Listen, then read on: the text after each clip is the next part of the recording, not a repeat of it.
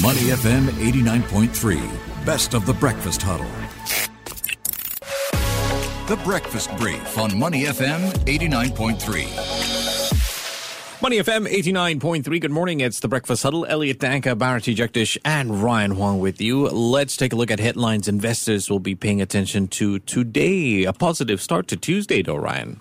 Yeah, pretty positive when you look at how we got green on the screen for the numbers on Wall Street. And that is really around a lot of expectations of rate hikes coming through. And we've got investors digesting more Fed speak. And we've got, of course, Fed Chair Jerome Powell kicking the week off with that conference speech uh, where he talked about how there was a need to be open for possibly higher sized rate hikes, bigger sized rate hikes, maybe 50 basis points at next meeting in May. Mm. And then following that, we've got more Fed speakers. St. Louis Fed President James Bullard is next one to keep an eye on. He is saying faster is better. Mm-hmm. And he's talking about how we are already seeing inflation that's quite high. And he's reiterating his call for interest rates to rise above 3% this year. So, right. in a way, even more hawkish than Fed Chair Jerome Powell. James Bullard has been one of the earliest um, Fed speakers to really call for these high interest rates before even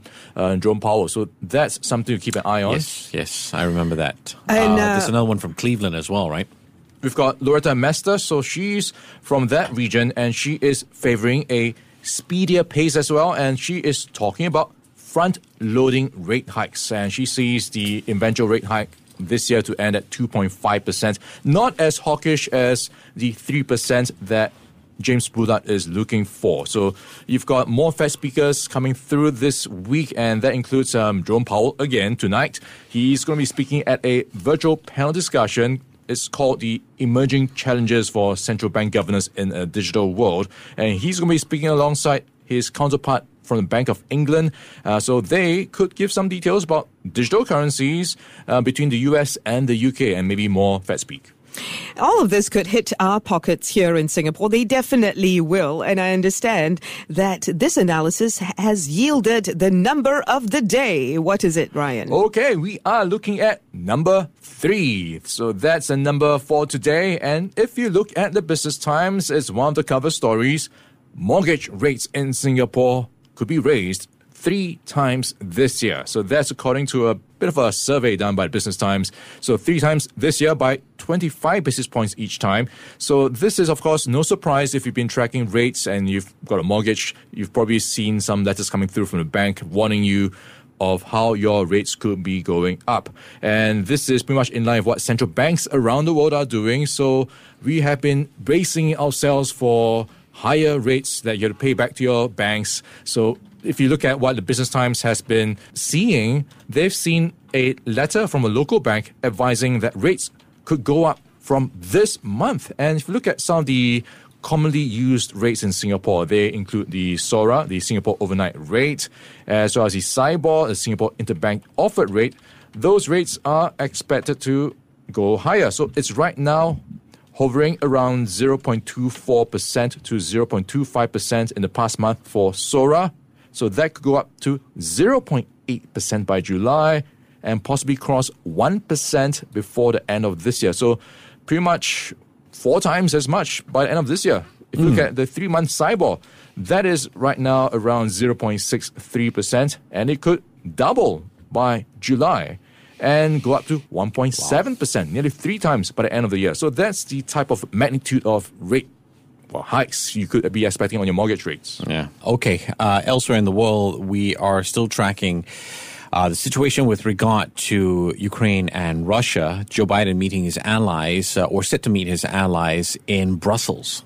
Yeah, it's been like a Avengers meeting, all of them coming together to decide what to do. So who's Thanos? Vladimir. so we are watching very closely because um, there are already details coming through in terms of um, unofficial reports, sources saying what they might do, and the White House also hinting what they might do. So just summarizing what we could be in for: new sanctions against Russia on top of already pretty stringent re- uh, sanctions, and mm. also measures designed to keep the Kremlin from sidestepping the existing sanctions. So you've seen how some of the oligarchs have been Yeah. shipping around their yachts to other places like Turkey. So maybe some new moves to help address those things. Uh, so this is all part of Joe Biden's trip to Europe, where he is meeting the European Central Council and also the NATO allies. And he's expected to also make a trip to Poland. So a lot of uh, meetings happening and possibly more announcements to come in the uh, next few days.